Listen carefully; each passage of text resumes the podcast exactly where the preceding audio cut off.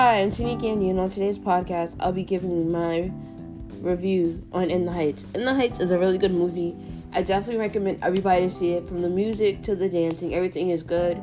There's moments in the movie where it's a high, where it's beautiful. There's moments in the movie where it's like a tearjerker, where you're like, oh my god, I really connected with some of these people, or I connected with this one person. Why did this happen?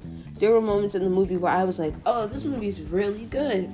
And then there were some moments in the movie where I was like, dang, that one person I connected with is just not there anymore. And you start to form bonds with some of these characters, like you know them all your life. And I, the, my favorite part about this movie was it's not just Latino Americans. There's black Amer- there's black African Americans in here. You know, most of them speak both languages, and it's really cool. It's like a mix. Like, oh, the guys rap, the girls sing. There's a variety for everybody to like and then even all the like dancing and the production stuff was good.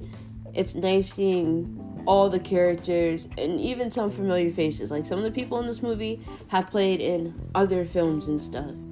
And I'm gonna be honest, this definitely looks like a million dollar production. Like everything was well organized, everything was put together properly. You could tell from the middle to the end, everything was seamless. You got the story, you got the message, you got the point of the main character, the grandmother, and everybody else.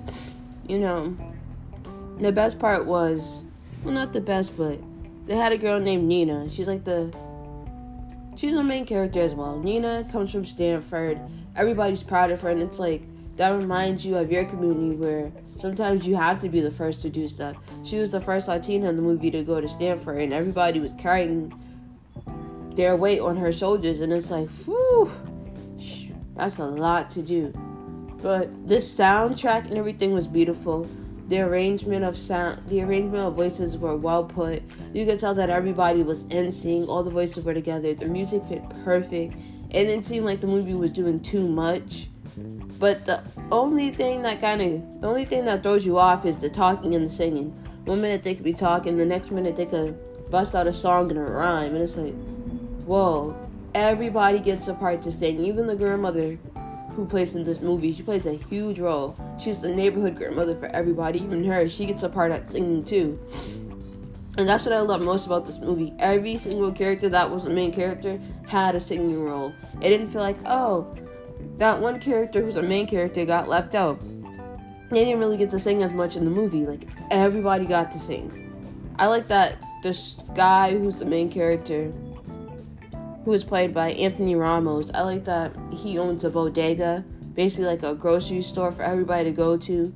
Because in most places, when you go to like stores and where we live, Boston, Mass, those corner stores, those people grow up with you. They know what you want. They know your snacks. They know that when you come in, hey, we're like family. Okay, what do you want today? Oh, you want some roaches, fruit snacks, two Pepsi, and a ham, egg, and cheese? Oh, sure. They understand your orders. I feel like this movie connected so well with. I would say I feel connected with this movie not because of like the Hispanic heritage, but I feel like I connected with this movie of yeah, having a grandmother is really nice because your grandmother's there for everybody. Because when my grandmother was alive, she was here for every single person. She did stuff for everybody. She cared for everybody. Another thing that made me feel connected to the movie was the fact that the guy was talking about how he owns the corner store in the block and everybody goes to it. And I'm like, we have a corner store by my house. Not everybody goes to it. And every time me and my sister go and they're like, hey, hey, you guys, I remember seeing you guys. What are you guys doing today? How have you guys been? I haven't seen you in a while. Same thing with like the gas station by my house. Everybody goes there, and even me. I haven't gone to the gas station since I was. The very last time I went to gas station was when I was 16 in high school. I recently went back three weeks ago, and the guy said, "Oh, I haven't seen you in a while. I remember you. How have you been?" And I'm like, "Wow, he actually remembers me." And that's because people at gas stations and corner stores be remembering. And my mm, everything was good though. Like the movie, it has a lot of suspense. There's moments where you're like, "Oh, I didn't suspect that to happen." Oh shoot, why did that happen? It really reels you in, and you know those tearjerker moments really make you love the movie a lot. when I went to go see the movie, everybody in the auditorium was just clapping, and I I couldn't contain my I couldn't help myself. I was like, you know what, I want to clap too. This movie was really good, and I've seen a lot of movies this year, and I think by far this is the best movie I've seen so far since in 2021 in general. You know, I really hope that they do make a second movie. It would be cool if they make a In the Heights 2 where they talk more about the main character and him being married and then his daughter growing up and her expressing her feelings and the stuff she goes through. Because if they make another In the Heights 2, I definitely want to see it. This movie was so good that I decided to come home and I was like, you know what?